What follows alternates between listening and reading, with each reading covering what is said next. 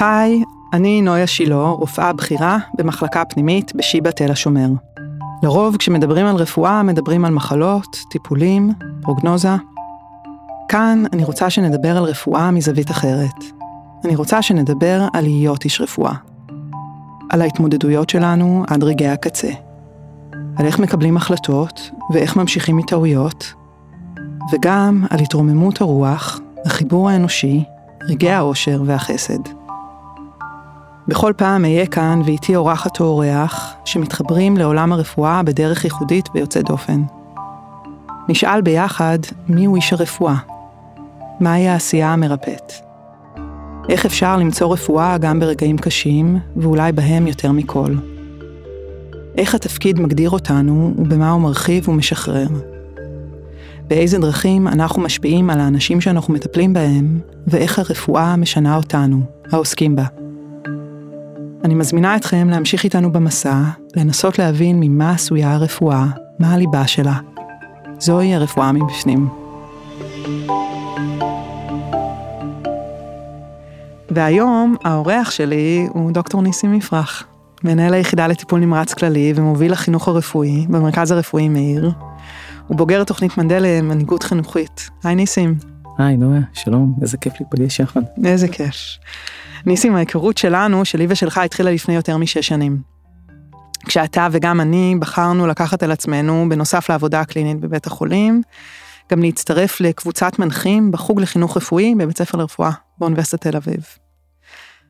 המנחים בחוג לחינוך רפואי מקבלים כל אחד קבוצה של 10 או 12 סטודנטים, ללוות אותם מהיום הראשון ללימודים ועד סוף שנה שישית. יש לנו מפגשים קבוצתיים קבועים, שבהם אנחנו מדברים על מה זה להיות רופא. על חוויות שהסטודנטים נתקלים בהם בלימודים ובחשיפות הקליניות שלהם. אנחנו בעצם מוליכים אנשים חדשים לתוך עולם הרפואה, ועוזרים להם לגלות ולעצב את הרופא שבתוכם. מבחינתי, הפודקאסט הזה, הרפואה מבפנים, הוא המשך לעשייה שלנו בחוג לחינוך רפואי. וגם אתה לקחת את העשייה החינוכית לכיוונים שלך. גם בחרת להרחיב ולהעמיק את הידע המקצועי שלך בתוכנית מנדל, וגם יזמת תוכנית לחינוך רפואי לרופאים במאיר. אני מרגישה שלי ולך יש הרבה במשותף. שנינו אנשי גם וגם. גם בלב עשיית בית חולים קלאסית, אינטנסיבית, בשוחות של בית החולים, וליד מיטת החולה, עובדים עם הידיים, וגם שנינו מחפשים את שאר הרוח של פנימיות הרפואה. עולמות אולי יותר עקים, אולי יותר אמורפיים, פחות מדידים של עולם הרפואה. הייתי רוצה לשמוע ממך על החיים בטיפול נמרץ. מה בהם קרב אותך לתחום החינוך הרפואי? אני סקרנית לשמוע על הלימוד המעמיק במנדל, על חינוך ועל מנהיגות, ומה הוא הוסיף על הידע שנבנה בידיים, מתוך ניסיון ואינטואיציה.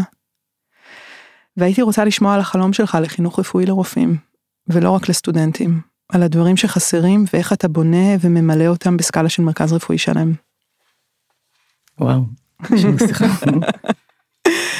אכן שיחה עמוקה ושלמה. אני אקדיש את הפודקאסט הזה לפרופסור רוברט יודייקין, מנהל המחלקה הקודם שלי, שהוא נפטר הבוקר. שהוא היה יש חינוך, עוד לפני שידעתי מה זה חינוך רפואי, ומה זה חינוך. באינטואיציה. אבל כן, רגיש לי אבא ומנטור, ואדם יקר ורגיש ועדין, עדין נפש. מאבות המקצוע של מקצוע ההרדמה והטיפול נמרץ בארץ. זה יפה. אז אני ממש מקדיש לו את זה. כבוד. וזה ממש כבוד לי להיות מתמחה שלו, רופא שלו, חבר שלו. אז באמת הכל התחיל ככה לפני 6 שנים, כי היה בי משהו שחיפש משהו נוסף מעבר לעשייה בטיפול נמרץ, ואני צריך לזקוף את הזכות הזאת לדוקטור אילנה הלמן, שאמרה לי, ניסים, החוג לחינוך רפואי, אני כבר שם, אז בוא איתי. וככה זה התחיל.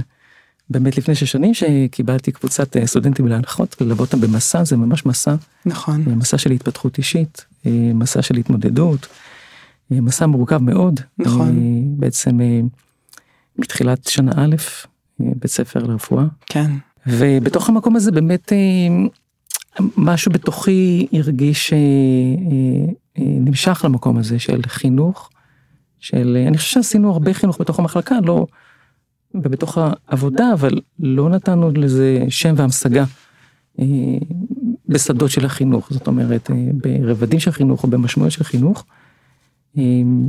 וזה התרחש בחלקו בתוך בית ספר לרפואה, בתוך ההנחיה, ובהמשך באמת בתוך תוכנית מנדל, ושמתי לב, שמנו לב, יחד עם דוקטור דפנה מיתר, שמנו לב שהייתה אז ראשת החוג לחינוך רפואי בפקולטה, שמנו לב שבעצם אין מספיק המשכיות לתוך העשייה והחינוך הרפואי בתוך בית החולים, בתוך אל מול הסטאג'רים והמתמחים שלנו, ולא רק המתמחים, אלא רופאים בכלל. נכון. בלמידה מתמשכת לאורך כל החיים. אתה יודע, אני חושבת, אתה אומר, אין המשך למה שנעשה בשנים הסטודנטיאליות. אני מאוד מברכת על מה שנעשה בתוך כדי הלימודים, אבל אני מרגישה שהצורך האמיתי אולי דווקא מתחיל כשנהיים רופאים. כי עד אז זה אומנם לא תיאורטי, כי הסטודנטים נחשפים להרבה סיטואציות רפואיות, אבל האחריות היא לא עליהם. ואני חושבת שאולי האתגר האמיתי שדורש התייחסות שהיא יותר רחבה, מתחיל כשכובד האחריות נוחת על הכתפיים. דווקא כשנהיים רופאים, סטאג'רים, מתמחים, רופאים בכירים, האחריות עלינו, ואז אני קולטת הרבה פעמים שיש מין התרחשויות כאלה,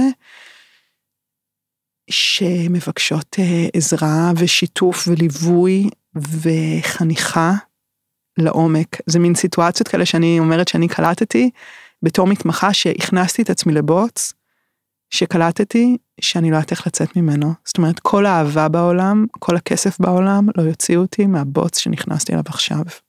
בהחלט. אנחנו ממש צדקת, ואנחנו בעצם מדברים על שינוי תרבות הרפואה. כן. ובעצם זה שינוי באמת ממש שהוא עמוק מאוד, זאת אומרת, הסטודנטים הם נחשפים לאידיאלים, ושאנחנו בעצם ממשיגים תוך כדי הלימודים, והם נתקלים בעצם במקום המצוי, כן. שהוא רחוק מהאידיאל, כן. יש פער גדול מאוד, ואיך מגשרים עליו, וכמובן, המתמחים שנקלעים, והמומחים שנקלעים לתוך מורכבות של מערכת, שלאו דווקא יכולה לאפשר באמת לבטא את כל היכולות שלנו כרופאים, והמיומנויות שלנו והערכים שלנו, באמת להביא אותם לחזית המפגש עם המטופל. זאת אומרת, הרבה פעמים זה נמנע, וזה מאוד מתסכל, וזה מאוד קשה, ובהחלט אני מסכים איתך, אין מספיק ליווי, אין מספיק דאגה, אין מספיק הסתכלות על המטפלים, על הרופאים. כן. לא רק הרופאים, דבר מטפלים באופן רחב, על כל מי שכרוך בעשייה הרפואית. אז אתה יודע, אני באמת חושבת, יש איזה ציטוט מאוד מאוד יפה של המחזאי ייטס, שהוא מספר על מה זה חינוך. וכשמצאתי אותו, כשהתכוננתי לשיחה שלנו, אז חשבתי שזה בדיוק משהו שמתאר את החינוך הרפואי לסטודנטים ברפואה. הוא אומר, education is not the filling of the pile, but the lighting of a fire. זאת אומרת, חינוך זה לא מילוי הדלי, אלא הצתת האש. ואני חושבת שכשמגיעים סטודנטים לרפואה והולכים לדבר הזה שהוא לא עוד מקצוע, אני יודעת שכנראה הרבה מקצועות אומרים על עצמם זה לא עוד מקצוע, מורים זה בוודאי לא עוד מקצוע, אבל שום מקצוע הוא לא עוד מקצוע. אבל רפואה זה באמת משהו שלדעתי הוא סינגולרי וייחודי, וכשמגיעים סטודנטים זה מה שצריך לעשות, להצית בהם את האש. אני חושבת שאולי מה שחינוך רפואי לרופאים מבקש הוא משהו שהוא קצת אחר, זאת אומרת הוא יותר איך לשמר את האש, איך לא לכבות אותה, איך לא להיקוות ממנה, איך לא לקבל ממנה קביעה, איך לאלף את האש, איך לשמר אותה ולהמשיך לאלף אותה. כן, אז אני בחרתי לפתוח בציטוט של ייטס, אז אני אמשיך בציטוט שלו. באמת? די. די, בבקשה. גדול. על רוח האדם נגזר לבחור בין יצירה ובין חיים בלי דופי. זה הוא אמר. וכן, המקום של החינוך הוא, בין השאר בעיניי, הוא באמת לגלות את כוחות היצירה. או כוחות היצירה שתמונים בילד, או במתחנך, או באדם. נכון. להביא אותו לידי יכולת למצות את הפוטנציאל האישי שלו. בעצם זו המשמעות של החיים, להיות בהגשמה אישית, הגשמה עצמית. והשיא של ההגשמה, והוא נוכח מאוד ברפואה, זה להיות למען האחר. זאת אומרת, כשאתה יוצא מגדרך, ואתה, לפי המשנה של אמנואל לוינס, הפילוסוף הצרפתי יהודי, באמת לצאת אל האחר, לראות את האחר, ובעצם להיות באחריות כלפיו. ממש. ממש, זאת אומרת שהוא ממש טוען את זה, לעומת ז'אן פול סרטר, הוא טוען שהאדם הוא בעצם, קודם כל הוא אחראי לאחר, ואחר כך יש לו את החירותו, זאת אומרת, האחריות לאחר היא משהו מובנה, ואתה לא יכול להתחמק ממנה, זאת אומרת, עצם מריאת הפנים של האחר, אומר, אני אחראי לך, אני אחראי לך, בעצם ההסתכלות בינינו. אתה יודע, זה נורא יפה, אני חושבת שאחד הדברים שלי לפחות, היו קשים ברפואה, זה לקח לי זמן להבין מה יצירתי ברפואה. רפואה הוא מקצוע של תגובה, נכון? אתה יושב ומחכה לראות מה המיון יביא, מה המיון יקיא עליך, מה יקרה לחולה, איך הוא יגיב לטיפול, מה הדבר הבא שיקרה, אתה כאילו מחכה במין דריכות לתגובה הבאה שתידרש ממך. ואחד הדברים שבאמת לי לקחו לי זמן בתוך הרפואה, זה להבין איפה היוזמה שלי, איפה היצירתיות שלי. וזה מאוד מעניין לי לשמוע איך אתה ממסגר את זה, איך אתה מחבר את זה, עצם העשייה הרפואית, היצירה שבה, היא האופן שבו אנחנו ניגשים לבן אדם אחר ועוזרים לו. זה היצירתיות. פה אני מביאה את המרחב היצירתי. איך אני יכולה לזהות את התפקיד שלי ולפעול בו באופן יצירתי, כדי להביא טוב בסיטואציה. בהחלט, וואו, זה באמת, זה מדהים שאנחנו מדברים על זה, על יצירה ויצר, ואש. כן. הכל נקרח זה בזה. נכון. זה איך אנחנו מחזירים באמת את עצמנו לתוך ממש היסודות של הרפואה, או היסודות של האנושיות, אני הייתי אומר. בעצם, אני מסתכל ואני חושב איך הייתי יכול להפוך את בית החולים כארגון, כאורגניזמים בחי, יכול להיות קהילה, יכול להיות מחלקה, יכול להיות מרפאה, איך אפשר להפוך אותם למודל של חברה ראויה? זאת אומרת, איך יכול להיות שזה יהיה מודל לחברה ראויה, מתוקנת, שכך אנחנו רוצים לחיות בתוכה. תן דוגמה. איך אנחנו נהיה במקום שמנחיח ערבות הדדית, והכרת תודה, וצדק, וחסד, וצדק חלוקתי, כל הדברים ואחריות כלפי האחר. אני אומר, איך אני הייתי רוצה שהמחלקה או בית החולים יהיה כזאת מסגרת ותרבות שאכן משקפים את כלל, או יהיו מודל לכלל החברה, בעצם העשייה בתוכנו.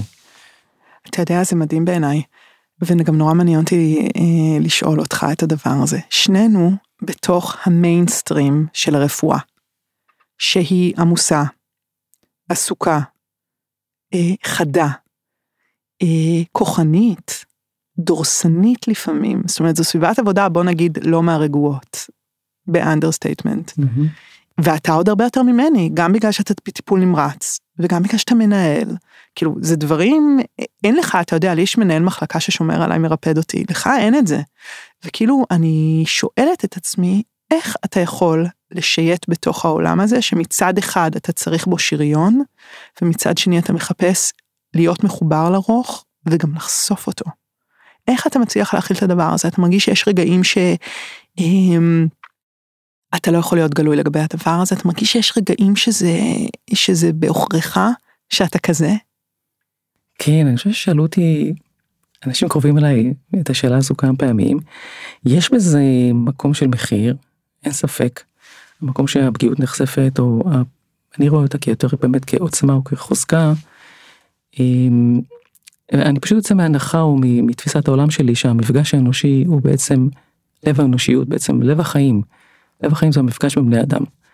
ובסוף אצלנו נותרת הבחירה איך המפגש הזה יתרחש. כן. למרות הקושי ולמרות העומס, ברור לי שאנחנו צריכים להקל על המסגרת הזו, בתוך המרחב של המערכת. אבל בסוף זה המפגש, בסוף זה מה שממך נשאר אצל האחר. כן. מה שממך נשאר אצל המטופל, ולהפך, מה שמהמטופל נשאר אצלך, כן. לאורך החיים. אנחנו נמהלים ככה אחד בשני. כן, זה, כך מרטין בובר, ככה מדגיש את זה, שהוא מסתכל על המפגש כאני ואתה, זאת אומרת, המקום הדיאלוגי הזה הוא מאוד, לא כאן מפגשים בעולם עם אני ואתה. כן. או לעומת אני ולה, זאת אומרת, המקום הזה שאתה, נשמה מתחברת לנשמה. זאת אומרת, זה ממש מפגש, אתה יכול להרגיש אותו, שהוא משנה אותך. נכון. הוא משנה את התודעה, זאת אומרת, אנשים נכנסים למפגש, ואם המפגש הוא מאוד אינטימי, מאוד אותנטי, מאוד כן, הם יוצאים מהמפגש האחרים. לגמרי. הם כבר השתנו. אתה יודע, אתה עוזר לי נורא לזקק דברים שאני מרגישה אותם, ואני לא שמתי אותם במילים עד עכשיו. אני חושבת שבית חולים, או סיטואציות רפואיות, הם המון מפגשים כאלה, כי אנשים נמצאים בסיטואציות קצה, שאין להם אנרגיה לבזבז על כל הפסדות. גם הרופאים, גם החולים, גם האחיות, כאילו כולם. ואז זה נורא נורא אינטנסיבי באמת, המפגש הזה של נשמה עם נשמה, כמו שאת מתארת את זה, ואז איך אנשים מגיבים לזה? אנשי רפואה בשתי דרכים. בגדול. או שהם משהו מתמסרים לזה, ומשהו משתנה בהם, למשל, אני מרגישה שהדבר שהכי שינה אותי בחיים, זה העיסוק ברפואה. כי זה היה הדבר הכי לא צפוי מבחינתי, כי לא, כאילו על זה חתמתי כשהלכתי להיות רופאה. אז או שאתה מתמסר לזה, ואני מתמסרת לדבר הזה, והוא משנה אותי, אתה יודע, ממש את הפלסטיות של איך אני מתקיימת בעולם, או שאני מכל הזמן בהתנגדות אליו, ואז השריון שאני צריכה לייצר, כדי שיבלום, את המפגש נשמה בנשמה הזה, הוא משהו שנהיה מאוד דומיננטי. ואתה באמת רואה את שני סוגי אנשי הרפואה.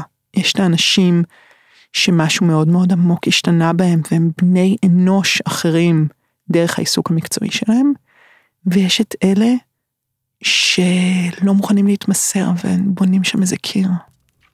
זה נכון, זאת אומרת, אני יכול ממש להבין את זה, זאת אומרת, יש צורך בגבולות ובהגנה הזו, כדי באמת לכאורה לשמור על הנפש, אבל זה נכון בטווח זמן קצר, אבל לאורך זמן ארוך, שאנחנו מתעלמים מהמקום הרגשי העמוק הזה, זה יהיה באחרינו, כלומר, אנחנו רואים את זה, בסקרים של שחיקה, בוודאי, בוודאי. לא רק בארץ ובעולם. אז איפה המקום שיכול, מבחינתי בתפיסה, לטפח מערכות יחסים מיטיבות, ולטפח קרקעות מצמיחות, זאת אומרת, איך הסביבה יכולה להיות טובה לנו. כן. אנחנו רוצים לבוא בחדווה, לעבודה, בשמחה, כן. בג'וי, במקום אופטימי. זאת אומרת, אנשים כדי, אני חושב כדי ממש להוציא מתוכם את המוטיבציה הפנימית בצורה מאוד מאוד משמעותית, נראה לי שהם צריכים גם להיות בתחושה של שייכות. איך אני שייך לקהילה? כן. תחושה של קהילתיות. המושג בעיניי קהילה הוא מאוד חשוב בתוך הרפואה. ומעבר לשייכות מבחינת המוטיבציה, איך אני באמת, יש לי עצמאות בתוך המקום הזה לפעול כדרכי, לפתח דברים כרצוני, וגם להיות במקום של מסוגלות, של קומפטנטיות, שיש באמת למתמחה, למומחה, למנהל, יכולות ומסוגלויות, שהוא יכול באמת להביא לי את הביטוי, ואז כלל הדברים האלו מניעים אותו למוטיבציה פנימית טובה. ממש. לגבוהה. ממש. אז איך אפשר להרגיש שייך ומסוגל ועצמאי? אז איך באמת? מה יש לך לספר על זה? אז וואו. אז אני חושב שזה... אני חושב שקיבלתי קצת, מתוך הלמידה בבית ספר מנדל מנהיגות חינוכית, קצת התפיסה שלי השתנתה. כי באמת הייתה לי התעמקות גם בנושא חינוך. כן. פילוסופיה של החינוך, באופן כללי ורחב. פגשתי בהוגים של פילוסופיה של החינוך, באנשי חינוך, שהם בעשייה החינוכית שלהם, שהם אנשי הסגל של מנדל, כמובן בעמיתים, שכל אחד בא מעולמות שונים ומגוונים, כן. וכל אחד בא מתוך המקום הזה, של להציט את האש שאמרת, או ללפות אותה, ובעצם להגיע למקום טוב יותר בחברה הישראלית. וזאת ההחלטה גם שגם לבי, שהמקום הזה צריך להיות בתוך העשייה. כן. זאת אומרת, כבר מעבר לאקדמיה, בתוך העשייה. נכון, וגם תוך כדי אמרת, אני לא מפסיק להיות מנהל טיפול נמרץ, אני ממשיך להיות מנהל טיפול נמרץ, ואני גם איש חינוך רפואי, אני עושה גם וגם. נכון, וזה קצת מוביל אותי גם למחשבה, שבאמת כרופאים שאנחנו עסוקים באמת בשנים ארוכות, במקצוע מאוד, גם תובעני, גם שוחק, שדורש מאיתנו גם המון החלטות, כבדות משקל לעתים, דורש מאיתנו להיות באומץ, מעבר לשיפוט קליני, דורש מאיתנו להיות באומץ מוסרי, כן. להיות בשיפוט אתי, נכון. להיות במקומות שדורשים תעצומות נפש, נכון. ואנחנו צריכים, כדי לאפשר את זה, אנחנו צריכים להיות במקומות שתומכים בצוותים האלו, נכון. שמטפלים. נכון. אתה יודע, אני מרגישה שיש, אתה יודע, רק על עצמי לספר ידעתי, אבל אני מרגישה שהתפקיד של רופא בכיר הוא מאוד משמעותי בהקשר הזה. כי רופא בכיר הוא גם דמות קבועה במחלקה, נגיד בהשוואה למתמחים, הרבה פעמים, וגם הוא דמות יותר יודעת, ואני חושבת שזה טבעי לרופא בכיר, אני מדברת על עצמי, למשל שעושה את זה כבר כמה שנים, המילה חינוך, באופן אישי קצת קשה לי איתה, היא קצת מילה קשה, היא קצת מזכירה לי סרגילים ולוחות, אני מרגישה הרבה יותר בנוח עם המילה חניכה, שמתחברת למנטורינג ולליווי וללהיות ביחד, ואנחנו הולכים את אותה דרך, אני פשוט התחלתי אותה צעד קודם, ואני, אתה יודע שאין כזה דבר באמת הגדרה של רופא בכיר, מה רופא בכיר צריך לעשות, במה שונה רופא בכיר ממתמחה, אין באמת הגדרה פורמלית שונה, אבל כל אחד מגדיר את זה עבור עצמו, ובעיניי חלק מאוד מאוד מאוד משמעותי, הוא להיות חונכת של המתמחים שלי, של האנשים שנמצאים איתי, וזה נורא מעניין, כי מנטור, מישהו שעושה לך חניכה, זה בעצם בן אדם שבחרנו בו להיות הורה. הוא הורה נבחר, זה לא הורה מולד, אלא זה מין הסכמה כזאת, הרבה פעמים לא מילולית, של עכשיו נעשה דרך ביחד, שאני שם את טובתך לפני טובתי, שזה בעצם הגדרה של הורה. אני רוצה לראות אותך מתפתח ולשמוח בהצלחה שלך, כאילו זו הצלחה שלי, כי זו הצלחה שלי. נורא מעניין אותי לראות מה גופי הידע והניסיון שלמדת על הדבר הזה, על חניכה, כי אני עושה את הדברים האלה תכלס די אינטואיטיבית. מה אתה יודע לספר על זה שהעולם יודע לספר על זה, שבמנדל יודעים לספר על זה, שנהגה על זה, ומה המחשבות על הדבר הזה? אז תראי, בזמן שחשבת על הנושא של חינוך וחניכה, אני אמרתי, אני רוצה לקחת את המילה מלטינית או מאנגלית, מ-education ו-educare, שבעצם זה טומן בחובו את הקרינג, את הדאגה. נכון. זאת אומרת, אם מסתכלים על דאגה אכפתית, או אם מסתכלים על הפילוסופית נל נודינגס, היא ממש חשבה שזה באמת המקום, אם היה זה, הדאגה הזו שהיא בלתי מותנית, או בעצם המקום ההתנדבותי הזה של חמלה, הוא המקום שמקדם חינוך, כי באמת חינוך כדי להיות במקום של חינוך צריך ליצור סביבה של אמון. כן.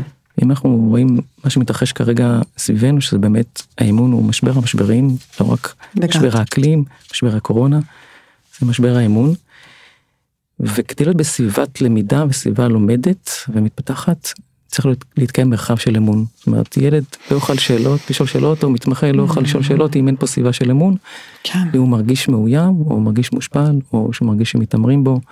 זה הבסיס של הבסיס. הוא מרגיש שהוא נמצא במקום שהוא לא יכול להחזיק את המסוגלות שלו לטפל בחולים. כן. להיות סטאז'ר שמטפל במחלקה שלמה בלילה. כן. אז המקום הזה הוא... איך אתה בונה כזה, איך אתה בונה אצלך ביחידה, טיפול נמרץ, כזה סוג של מצע, שעליו הכל יצמח? אז יש איזה כמה, אני חושב מרגיש יסודות. אחד זה יסוד ההוויה של איך אתה נמצא, מה ההוויה שלך. זאת אומרת, מה הנוכחות שלך נמצאת. זאת אומרת, אם אתה נמצא בהוויה של שותפות, של סקרנות, של רצון ליטול לחלק בחיים של אחרים. ההוויה שלך היא בעצם, היא קובעת מהרבה את סוג המפגש שמתקיים. נכון. אז זה מאוד חשוב. וגם אין בולשיט שם. אנשים קולטים את זה. וזה נכון, חינוך הוא לא סבל מניפולציות. ממש. ואי אפשר כאילו, כמו ש... שעזף את זה. מרטין בובר, נכון. אז יש רק גם ללמד אתוס, זאת אומרת, אל תהיה שקרן, או תהיה חומל. כן. זה לא סוג של הרצאה, שאני יכול להעביר וכולם יתפתחו להיות חומלים. ממש. אז כן, יש כאן מודלינג, ויש כאן, צריך להיות במקום של עקביות, ונחישות נכון. והתמדה, זאת אומרת, חשוב לך שערך מסוים מתקיים, אז אתה רוצה, כמו שאריסטו אמר, אחד מהדברים של לפתח את חינוך האופי, אחד הדברים הוא להיות בתרגול והתמדה.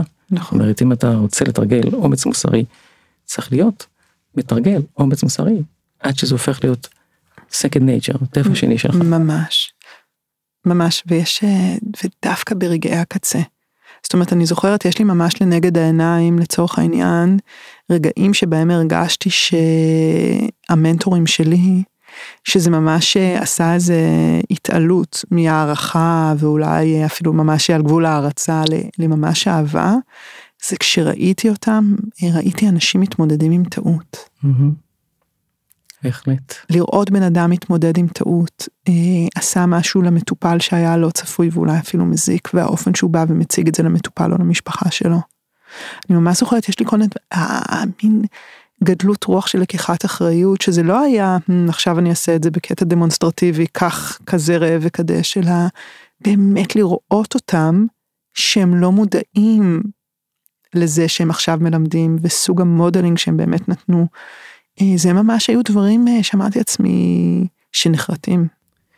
זה נחרט בעיקר שהתהליך החינוכי נעשה לכאורה שלא לשמוע, כלומר לא באתי לחנך, ועל הדרך אנחנו מחנכים ומתחנכים.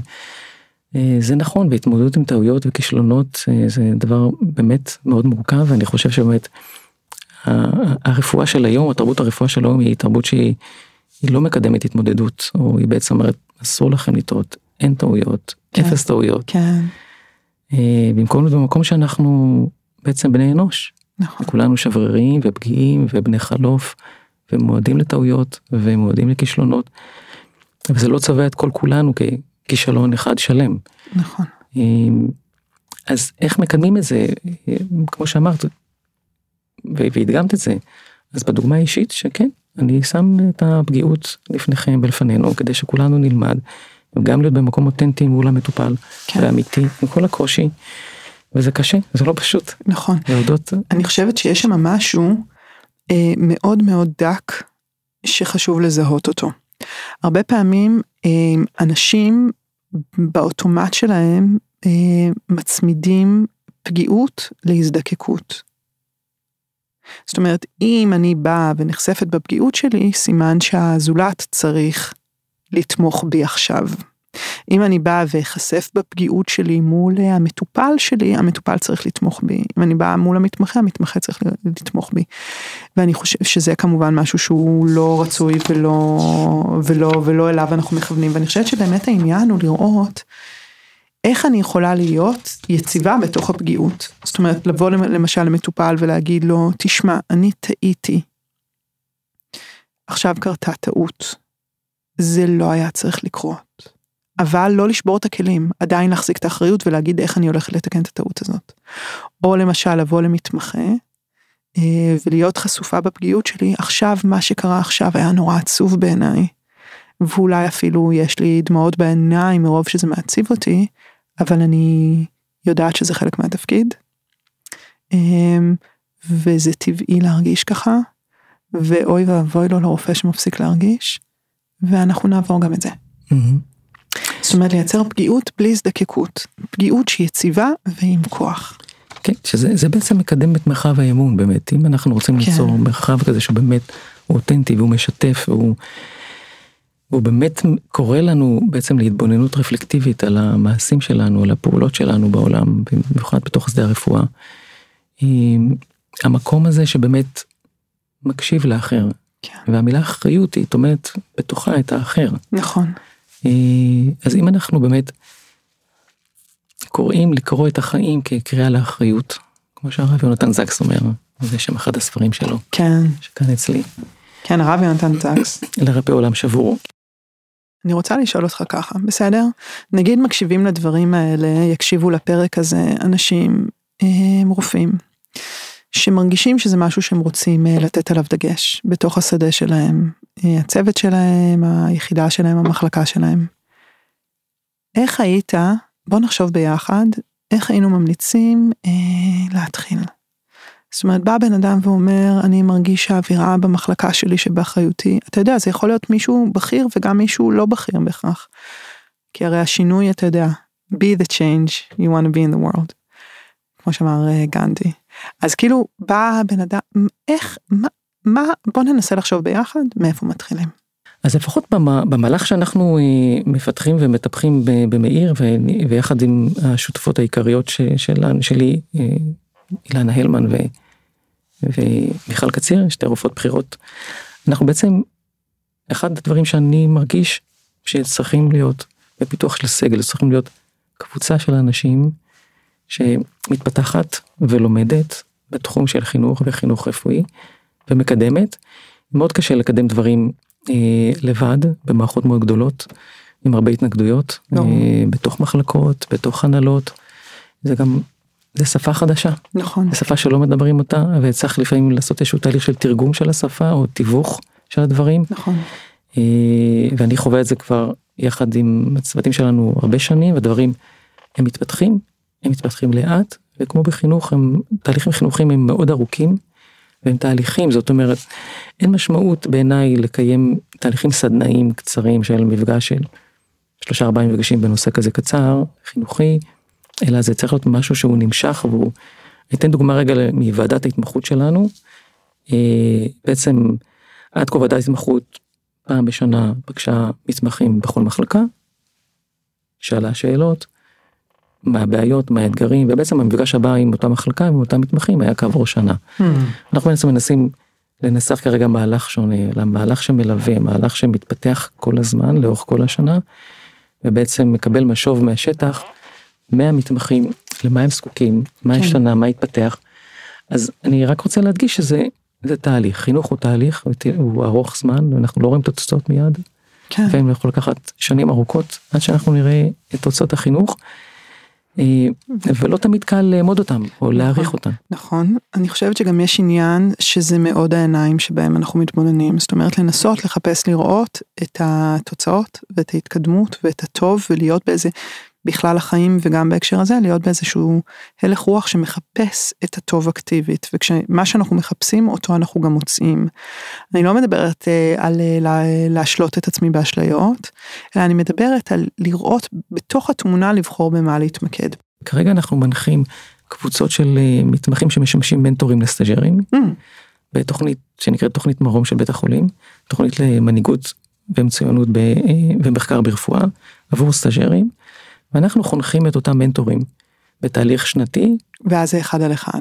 לא, בקבוצה. לא, אבל הסטאג'ר יש לו מתמחה, אוקיי. שזה אחד על אחד, הוא המנטור נכון, שלו. נכון, המנטור, נכון, יש לו, הסטאג'ר הוא מנטי, אוקיי. נחנך על ידי מתמחה בכיר, או אפילו מומחה צעיר, ואנחנו בעצם מנחים את קבוצת המנטורים, לאורך השנה, בהתמודדות שלה, ובאתגרים שלהם, מול העשייה, עם המנטיס, ועם הסטאג'רים, ובהתפתחות האישית שלהם, בעצם אנחנו קוראים לזה קבוצת מנהיגות בחינוך רפואי, התפתחות אישית של אותם מנטורים לאורך השנה, ואת המודל הזה שכבר עובד אצלנו כבר, זה שנה חמישית, אז אנחנו רוצים להרחיב בעצם למודל שיהיה כלל בית החולים, זאת אומרת, אנחנו רוצים להכשיר את הרופאות והרופאים, שכרגע בסגל של החינוך הרפואי, להיות מנחי קבוצות, עבור מתמחים, מכלל בית החולים. ואז זה בעצם אנשים שאומרים, שמעו על הדבר הזה, ואומרים אנחנו רוצים לבוא, זה לא חובה, אלא זה בחירה. בן אדם אומר, זה משהו שאני רוצה לעשות אותו, והנה יש לי את ההזדמנות לעשות את זה. כן.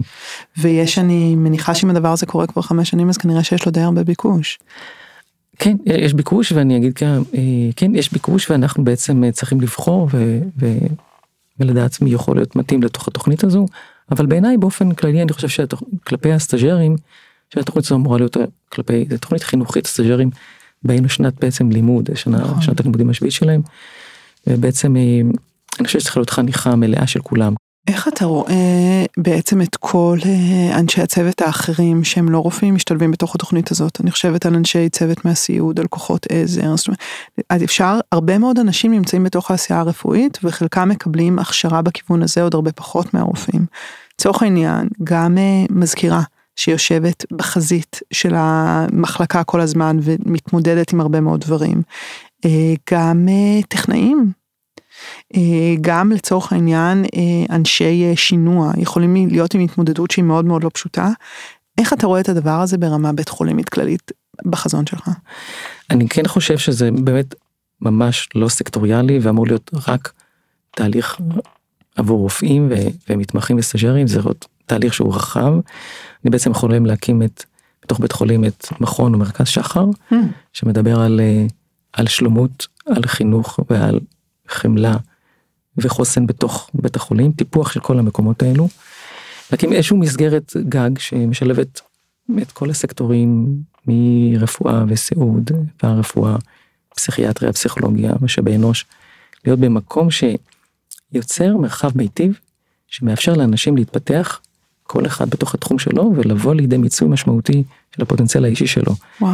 אז בתוך הבוקר שלנו בטיפול נמרץ, אין ביקור רופאים, זאת אומרת, הביקור הוא ביקור של המטופלים, ואני אפילו חושב שהמילה ביקור היא קצת מחטיאה, שצריכה להיות המילה, צריכה להיות מפגש, כי ביקור הוא בעצם הצד השני מבוקר, או איזה מהלך תחת ביקורת. תחת ביקורת. זה מפגש. בתוך המפגש הזה, בתוך המקום שלנו, נמצאים מרבית הדיסציפלינות בתוך, כלומר, אנחנו יחד עם כולם איתכם בעצם. הרופאים והסיעוד, אנשי צוות סיעודי, מנהל הסיעוד, פארה רפואה, כולל פיזיותרפיה הפסיכולוגית שלנו, הדיאטנית איתנו, המזכירה שלנו. אנחנו בתוך המקום הזה, עושים מפגש עם המטופלים שלנו. אז כן, צריך להנחיח מרחב שהוא משותף, אני מדבר באמת על שותפות, שותפות יחד. ולא רק בהקשר של, כי זה הדבר הנכון לאדם, זה גם הדבר הנכון למערכת. בן אדם שהוא באמת רתום לתוך העשייה הזאת ומחובר למשמעות שלה, ויודע למה הוא עושה את זה, ויודע למה הוא בא, ויודע איך זה מתחבר, ואיך זה חוזר ממש למטופל עצמו, יעשה את העבודה שלו אחרת לגמרי. אין ספק, כן. אין ספק. אתה יודע, מקודם הזכרת על הדרך, אני רוצה שנייה להתעכב על זה, דיברת על שחלק מתהליך החניכה לרופאים, הוא לפתח יכולת רפלקטיבית. זאת אומרת, קרה לי כרגע דבר, אנחנו עוברים חוויות מאוד קיצוניות, לטוב ולרע, חוויות עם המון המון עוצמה. אתה יודע, אין לנו כמעט ימים שזה another day at the office. וכלי מאוד חזק, הוא כלי רפלקטיבי. זאת אומרת, לחזור לזה בדרך כלל בכתיבה או בשיחה, ולנסות לאבד את החוויה מחדש, כדי לעשות לה אולי מסגור מחדש, או לזקק מתוכה את השיעור. אני באופן אישי מאוד מתחברת לזה באופן טבעי, אנחנו גם מלמדים את הסטודנטים לעשות את זה, לא חייבים להתחבר לזה כולם, גם אלה זה כל כך, אתה יודע, כמובן שלא חייבים להיות עם כישרון כתיבה, בשביל לעשות עיבוד רפלקטיבי של חוויה. אני נורא רוצה לשתף אותך במשהו שהיה לנו לפני איזה זמן, היה לי פתק שכתבתי אותו, וכשסיימתי לכתוב אותו, שלחתי אותו למתמחה שהייתי שם ביחד, אני רוצה להקריא לך את זה רגע, בסדר? בשמחה. יום עמוס, אבל בטוב. המתמחים ואני כמו מכונה משומנת, כמו שיבה עם 8 זוגות ידיים, מסונכרנים. בצהריים שואלת פתאום את אחת האחיות, איפה קובי? אומרים לי, עושה החייאה באורתופדיה. מוזר. אני קוננת, איך לא שמעתי על זה? עוברת דרך הדלת המשותפת, לתוך מחלקת אורתופדיה, בהליכה מהירה בין החדרים. מוצאת את ההחייאה. אישה בת 50 ומשהו, אולי 60, אסף וקובי מכירים אותה, הם טיפלו בה לפני שנה בערך. השם מוכר לי. סרטן גרורתי, רקע עשיר שאני לא מודעת לכל הפרטים והדקויות שלו. מאז שהיו אצלנו, הספיקו עוד לחזור לאשפוז כמה פעמים, ועבר זמן, והיא כבר לא חוזרת שלנו. האשפוז הנוכחי בגלל נפילה, ושבר בצוואר הירך, וככה הגיעה לאורתופדיה, ועכשיו קרסה. אנחנו לידה, עומדים מעליה, מנסים להבין מה קורה. היא בהכרה, היא טכיקרדית, קצרת נשימה, לחץ דם יורד, בהקגע להיות אסתי. מחוץ לדלת הסגורה עומדים הילדים שלה בהיסטריה. משפחה גדולה, מסורה, הם מבועלים מאוד. אני שומעת את אחד הילדים אומר, אני רוצה שרק דוקטור אסף ודוקטור קובי יטפלו בה. שוב ושוב בצעקות, מחוץ לחדר. בפנים שאר המתמחים מגיעים אחריי, אנחנו משתלטים על העניינים, כמה ונפלונים ירוקים טובים, נוזלים רצים. מתקשרת לרגינה, תביא נור ומשאבת מזרק. היא באה בריצה. האישה מתייצבת, ונפתח איזה חלון הזדמנויות לעבור למחלקה פנימית, היא מספיק יציבה על העברה. אנחנו מעבירים אותה יחד במעלית למחלקה פנימית, מכניסים אותה למוגבר. אני מתקשרת לרופא הבכיר הכונן, המתמחים מעדכנים מתמחים, אחיות מעדכנות אחיות, כל הדרגים מסתנכרנים. המתמחה במחלקה שאליה הגענו מתמגן, וכבר נעמד למרשות המיטה עם לרינגוסקופ ביד, וטובוס ביד השנייה, מתכונן להנשמה, פתאום צועק לי, את נויה? אנחנו מתים על הפודקאסט שלך. אני מרגישה שאני מרוצה מזה באופן לא מידתי. קובי ואני יוצאים החוצה, ממשיכים לדבר עם הבן בחוץ, מנסים להסביר למה האמא קרסה, מה אנחנו חושבים שקורה, שהמצב מאוד מאוד קשה. הם לא מצליחים להכיל את ההידרדרות החדה, כמה היא בקצה, שיחה ארוכה ולא קוהרנטית, דו שיח של חרשים. אני מחליטה שדי. קובי מבטיח שהוא עוד יחזור. בדרך החוץ אני שומעת קצה של שיחה פנימית של אנשי הצוות. למה טובוס? לחץ דם 40/20. היא תכף מתה. מקווה שהילדים מספיק רחוקים לא לשמוע, ושאם שומעים לא קולטים. אנחנו חוזרים למחלקה מרוטים. כל העסק לקח איזה שעה. מחממת לעצמי את האוכל שהבאתי מהבית, והוא חם ומנחם, ומרגיש כאילו בושל ביקום מקביל לזה שאני נמצאת בו. בעידן אחר. נשענת לתוך הידיעה שיש מי שאוהב אותי ודואג לי בחלל החיצון למקום הזה. המתמחים יורדים לאכול למטה, מביאים בדרך חזרה עוגה לנחמה. מתחילים ביקור ערב, היום חייב להמשיך כדי להסתיים. לפעמים הסיטואציה כל כך מקולקלת, שאני אפילו לא יודעת מאיפה להתחיל. לפחות זה פחות מצלק אותי מפעם, או ככה לפחות אני אומרת לעצמי. ואתה יודע, הפתק הזה, כתבתי אותו לעצמי, ואז אמרתי, אני אשלח לקובי, אני לא אשלח לקובי, אני אשלח לו, אני לא אשלח לו, כי יש בזה הרבה פגיעות. אבל עברנו את החוויה הזאת ביחד, ורציתי לחלוק את זה איתו. ושלחתי לו את הפתק, והלכתי לישון, וכשקמתי בבוקר, הוא שלח לי פתק משלו. והוא הסכים שאני אקריא את זה פה. והוא כותב ככה על אותה סיטואציה בדיוק. אתמול היה עוד יום שגרתי, מעט עמוס, אבל סך הכל פרודוקטיבי. ליוויתי חולה עם חשד להתקף לב לחדר הצנתורים, ובדרך לשם ליד המעליות פגשתי בפינת הישיבה מחוץ למחלקה, בינינו לבין אורתופדיה, את מם, ואת הבת שלה איתה. אני זוכרת שתיהן היטב מהאשפוז לפני שנה. היא נראית לי שפוחה, חלשה, הבת אומרת לי שככה היא מהבוקר. תוך כדי שהדלת של המעלית נסגרת, אני אומר לה, תחזירי את אמא למחלקה, תבקשי שיבוא רופא לבדוק אותה. ובדרך חזרה למחלקה, מהליווי למכון הלב, אני שומע צעקות מאורתופדיה. צועקים את השם שלי. הבת רצה אליי, תופסת את היד וגוררת אותי תוך כדי בכי, ואומרת לי שהזמינו צוות החייאה לאמא. אני רואה את מהם שפוכה במיטה, לחצי דם נמוכים, מצטרף לצוות שם, מכניס ונפלוני, מתחיל להריץ נוזלים, מתקשר לדותן שהביא את הפוקוס מהר. נויה מתקשרת, מופתעת שאני בהחייאה במחלקה אחרת. תוך 2 דקות, חדר 12 באורתופדיה, הופך להיות פנימית בהחייאה. צוות החייאה שהוקפץ, עומד בצד בהלם מההסתערות. לפני שנה הייתי קופה במקום, ופתאום אני קולט שהמקום הזה חישל אותי. המנטורים לימדו אותי. אני עדיין לא יודע כלום, אבל אני מצליח לטפל החייאה. ברקע הצעקות של הילדים מחוץ לחדר, אנשי ביטחון באופק, הם לא מבינים שהם נלחמים על החיים של אמא שלהם? איכשהו אנחנו מצליחים לייצב אותה, מתחילה סאגה לאיזה מחלקה היא תעבור, הרבה בירוקרטיה, הרבה מדי, אין לה באמת סיכוי, לא משנה איפה היא תשכב. התחלואה ענפה, ועל זה התלבש עכשיו התקף לב גדול. הטיפול העיקרי עכשיו הוא בילדים. מתקבלת החלטה לאיזה פנימית היא מיועדת, ואנחנו ממהרים להעביר את מהם אליה, כל עוד היא מספיק יציבה שלא נתחיל החייאה במעלית.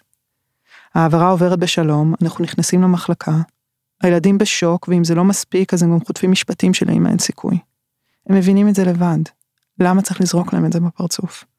למה המערכת הזאת כל כך שוחקת אותנו, שאנחנו מאבדים צלם אנוש?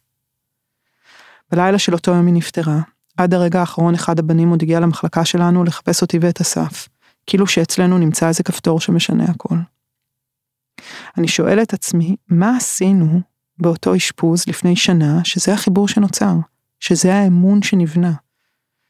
זה היה סך הכל אשפוז לאיזון כאב, לא מרגש, לא מעניין, לא מאתגר, פשוט לשכח את הכאב. ואז הסימון נופל. אני במחלקה הזאת בגלל האנשים, בגלל הגישה, בגלל הדרך, בגלל הנגיעה האמיתית בכל מטופל, נגיעה פיזית. יד על הכתף. חשוב לא פחות מהתרופות, לפעמים אפילו יותר. זו מחלקה שהתמזל לי להתמחות בה. זה מרגש מאוד. מרגש בטירוף, זה אחד השיאים שלי בתור רופאה בחירה. ובכלל, וזה דוגמה נורא טובה ומוחשית, לזה שפגיעות זה Game Changer.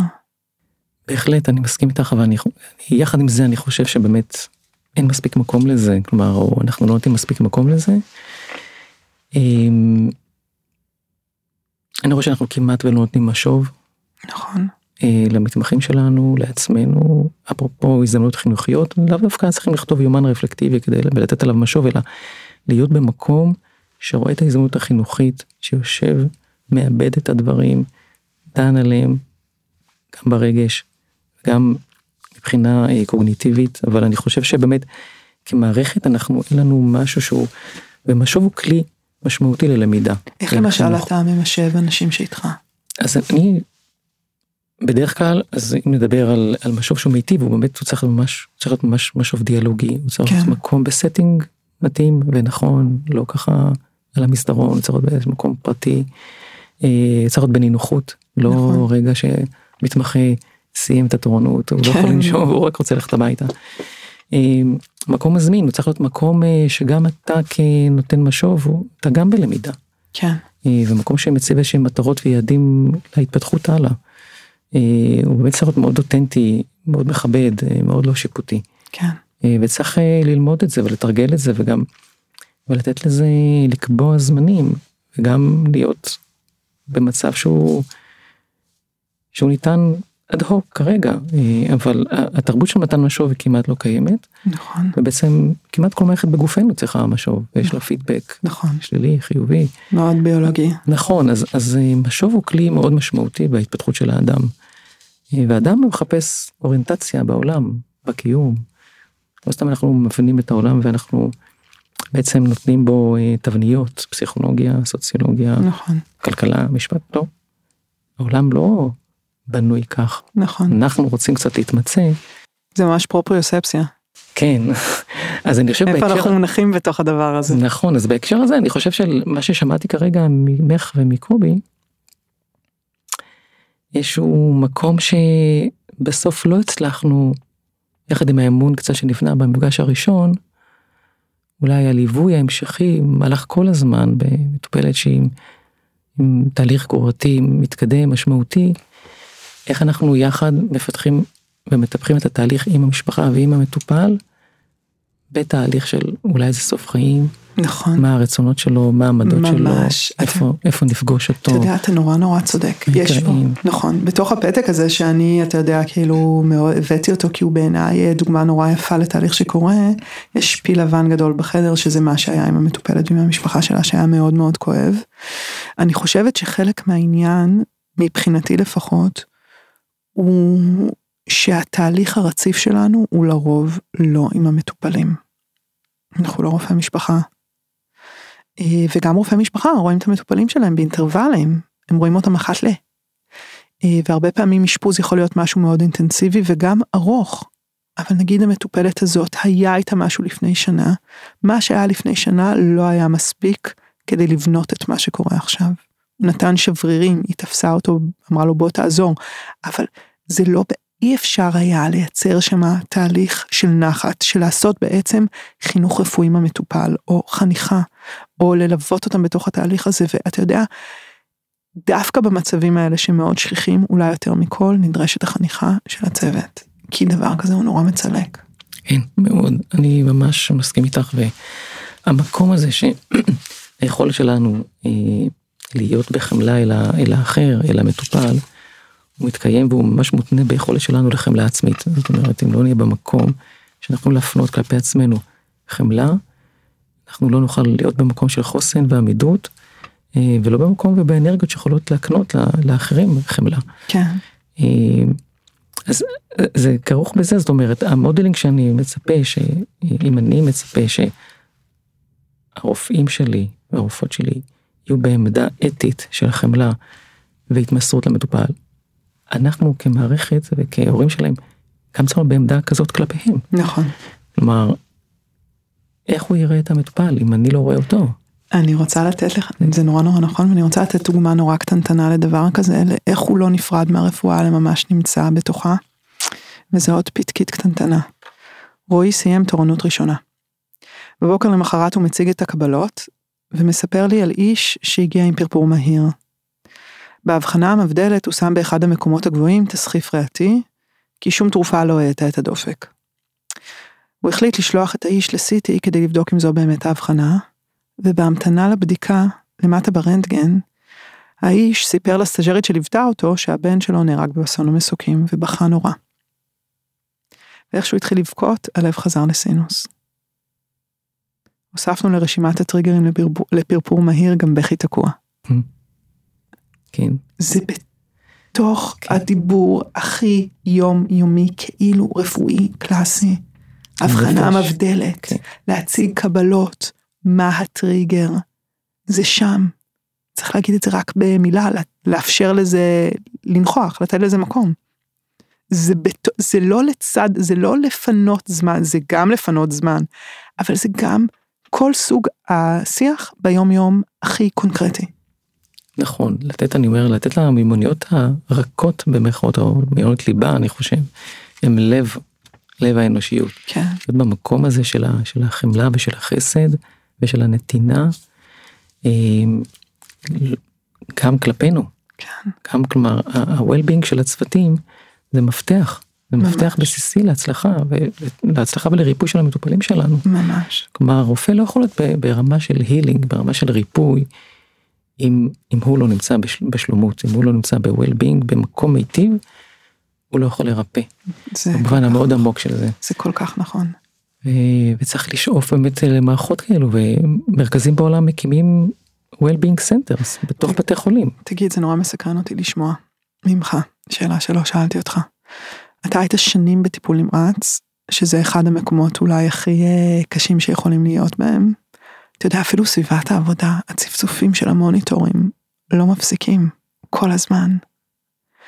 האור לא קווה שם אף פעם, החולים הכי קשים.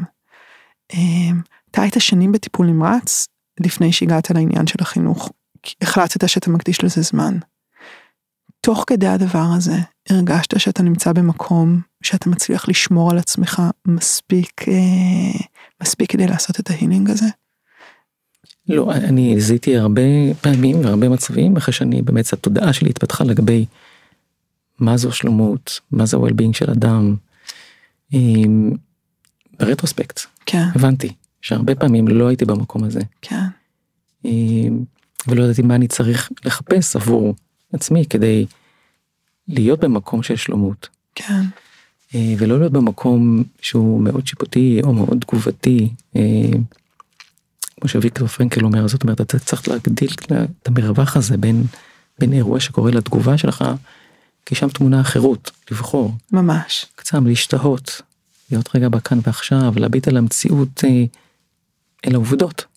לא רק לפרש אותן. נכון. לפי כל מיני תפיסות עולם שלנו, והנחות יסוד שמטעות אותנו הרבה פעמים. אז כן, המקומות האלו, הם מאוד חשובים, אני רואה את זה היום, שזה חלק, לדעתי, אינטגרלי. זה אחת בעצם המטרות של הרפואה בעולם, לפי ההגדרה של ה-WHO, well-being של המטפלים. כן. אחת מארבעת המטרות העיקריות. איך עשית את הקפיצה הזאת שם? איך הצלחת למשוך את עצמך ברצועת המגף, ולהביא את עצמך למקום של שלומות, של well-being, כדי להיות גם יותר טוב לעצמך, וגם יותר טוב לאנשים שאיתך, וגם יותר טוב לאנשים שאתה מטפל בהם? אז אחד להבין ששלומות היא לא מטרה, כלומר היא הדרך, כן. היא דרך, היא מסע. אז זה המקום שאני חושב שצריך לפתח את המקום של איך אנחנו בונים תקשורת מיטיבה, תקשורת מקרבת, תקשורת מכבדת, כן. תקשורת שפוגשת את האחר, בין אם זה בן משפחה, הבן שלך, ההורים, המטופלים, המנהל שלך, איך אתה יכול לבנות יחד, איך אנחנו יכולים לבנות יחד, מרחב כזה, שהוא טוב לנו, וואו. הוא טוב למטופלים ולמשפחות ולכולנו, זאת אומרת, איך אנחנו גם נושאים יחד את האחריות הכבדה הזו. אתה יודע, זה שאלות שאני מרגישה שהן שאלות עומק, על איך להיות בן אדם, ואיך להיות רופא, זה שאלה פרטית. בתוך השאלה הרחבה של איך להיות בן אדם, אני יכולה לשתף אותך שזה דברים שגם אני חושבת עליהם המון, וקוראת עליהם הרבה, והם... זה שאלת בסיס, זה שאלה שורשית שממנה המון המון המון דברים אחרים נגזרים, ואחת התשובות שאני אומרת לעצמי שהיא מאוד מאוד חזקה בעיניי, זה שהרבה מאוד מזה, זה היכולת להכיר בטוב. זאת אומרת להסתכל על הסיטואציה ולהגיד, לא לעצום עיניים, אלא לפקוח עיניים. זה לא עצימת עיניים לרע, זה פקיחת עיניים לטוב, הרע כבר ינחיח את עצמו. אבל אני רוצה לחפש את הטוב, להסתכל עליו אקטיבית, לחפש אותו. זה נכון, אבל יחד עם זה אני חייב גם לומר שהאחריות היא לא מוטלת על האדם הפרטי לבד, או על הרופא לבד, או על ה... יש כאן אחריות ארגונית, אחריות מערכתית, אחריות של מדינה. מדינה צריכה להגדיר לעצמה מהי בריאות ראויה עבור העם שלה, כן. עבור האזרחים, ומתוך זה לגזור באמת, איך צריך באמת מערכות הבריאות להתנהל.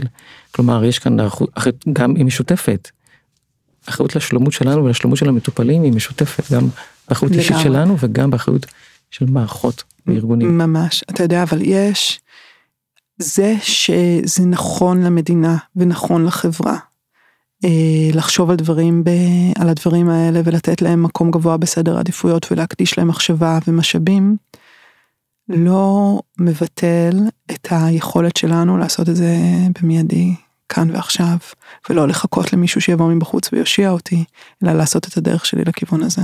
נכון, אני מסכים איתך, ובעצם המהלך שהוא כזה מבוטום-אפ כזה, מלמטה כלפי מעלה, זה קורה, ובאמת הדברים משתנים, הם משתנים באמת לאיתם, אבל יש שינוי, יש רוחות של שינוי. מהלכים של חינוך רפואי מתרחשים בתוך הרבה ארגונים בארץ כרגע, גם במסגרת משרד הבריאות, גם הארגון, גם הכללית, בתי חולים, באקדמיה, אקרדיטציה של מחלקות לפקולטה לרפואה בתוך המדינה. אז כך שזה משהו שהוא באמת כרגע מתגבר, וזה לדעתי זו הזדמנות, הזדמנות לשינוי. זה קורה גם bottom-up וגם up-down. כן, כן, כי נכון, נכון. ואני חושב שזה שילוב של שני המערכים של הכוחות האלו, מכיוון למעלה כלפי מטה, אבל כן, מהשטח כלפי מעלה. אוקיי. ותקווה.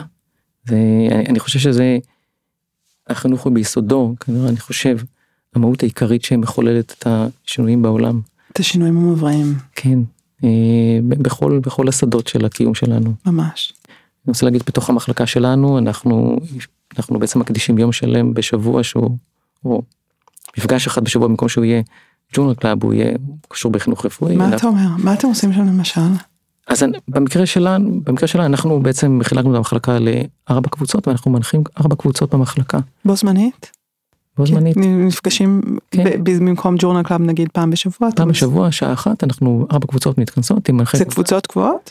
קבוצות קבועות של מתמחים ומומחים יחד, וזה כבר מהלך שהוא כבר נכנס לשנה השלישית שלו. מה אתה אומר? אז זו דוגמה שאפשר לתת מרחב של התבוננות ורפלקסיה ולמידה. איזה יופי, בטח אנשים מחכים לזה מאוד. וזה מורכב, זה לא תמיד קל, זה... בטוח. אבל באופן כללי אני חושב שאנחנו מרגישים שינוי בתוך המחלקה, יש... מרגישים יותר רגיעה, מרגישים יותר מקום של עזרה הדדית. אתם מקבלים? אנחנו מקבלים את הפידבק הזה. גם המטופלים? משפחות? גם המשפחות, כן, בהחלט, אנחנו מקבלים פידבקים ממחלקות אחרות, על המחלקה שלנו, על המרדימים. וואו. על המרדימים ומרדימות, מחדרי ניתוח, מהמשפחות, מחדרי לידה. מדהים. וזה מקום ש... מה שאת אומרת, לראות את הטוב, ובאמת, זה מקום שמנחיח שותפות, ועשייה יחד, והסתכלות על האחר, ואחריות כלפי האחר, והכרת תודה, ולדעת שאנחנו בעצם תלויים זה בזה. כן. אנחנו חייבים אחד את השני ואת השנייה, כדי...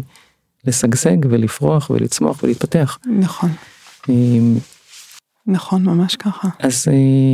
אז המקום הזה של יחד כקהילה, אז הוא מרגיש נכון. אנחנו רואים את זה גם בשנים האחרונות, הרבה מתמחים רוצים לבוא להתמחות במחלקה שלנו. אני בטוחה. כי הם חושבים שזה, המקום כזה הם רוצים להיות. כן. אני בטוחה. לא שהכל מושלם, אבל... ברור. יש איזו תפיסה שלמה של... תפיסה חינוכית קצת שלמה שהיא מאוד נדירה בנוף המקומי. כן. ניסים, היית רוצה להעלות משהו או לשאול אותי כמיטב המסורת של הפודקאסט או משהו שאליזו משלך לשיחה? וואו, קודם כל להגיד שהשיחה הייתה ממש נהדרת, אני מרגיש בטוב, אפשר לדבר על עוד המון דברים. נכון. אני... באמת ככה עם מי שמאזין ושומע, מזמין אנשים ככה להיכנס לתוך העולמות האלו של חינוך ושל חינוך רפואי ושל חיבור בין חינוך לרפואה, ועולמות של שלומות ו-well-being ו-compassion וחמלה, עולמות של מהן המידות הטובות שאנחנו רוצים להתפתח בתוכה. ממש. מה אני רוצה לעשות בעולם? כן. מה המשמעות של הקיום שלי? איך אני תופס את עצמי, וכן, חינוך הוא, אני חושב, חינוך הוא הדבר המהותי בעולם. לגמרי. ואם נוכל ככה להיכנס לתוך העקרונות האלו, ולהביא יותר טוב בתוך שדות הרפואה, במקום שייתן מודל לחברה טובה, ראויה ומתוקנת. חברה של חסד, רווחה. אמן, אמן. יש לך ציטוט לסיום?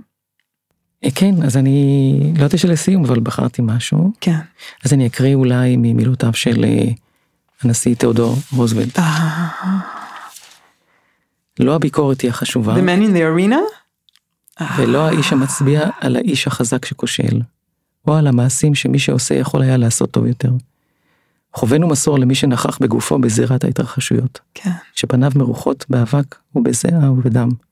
לזה החותר בעוז, השוגע ומחמיס שוב ושוב. שכן, אין מאמץ שאין בו שגיאות והחמצות. אולם מוסיף החותר לעשות את המעשה. לאיש היודע את הלהט הגדול ואת הדבקות הגמורה, המקדיש את כל כולו למען מטרה ראויה. זה שבמקרה הטוב תואם טעם ניצחון והישג, ובמקרה הגרוע היא נכשל לאחר שעז וניסה. זה מה שמקומו לא יכירנו עם אותן נפשות קרות ומבוישות, שלא ידעו, לא ניצחון ולא תבוסה. וואו, זה ציטוט מכונן. כן, אז... וגם לי יש ציטוט, בבקשה. לסיום של אנטואן דסן אקזופרי. If you want to build a ship, don't drum up the men to gather wood, divide the work and give orders. Instead, teach them to yearn for the vast and endless sea. אם ברצונך לבנות ספינה, אל תשלח את אנשיך לאסוף עצים, תחלק עבודה ותיתן הוראות. במקום למד אותם להשתוקק למרחבים האינסופיים של הים הפתוח. בהחלט, ובהקשר הזה, כל אנשים, או כל אדם, הוא חד פעמי וייחודי, והוא אינסופי. כן. אז ככה צריך להסתכל על האנשים שסביבנו. ובאמת, לבנות את הקשרים ואת השותפות, ולא להיות, כי רופאים מרגישים הרבה הרבה בדידות. נכון. וזה לא צריך להיות כך. נכון. וזה הדרך להיות ביחד. כן. ניסים, המון המון תודה. תודה לך, תודה על ההזמנה. תודה שבאת, ושיחה נפלאה, המון המון תודה. תודה רבה.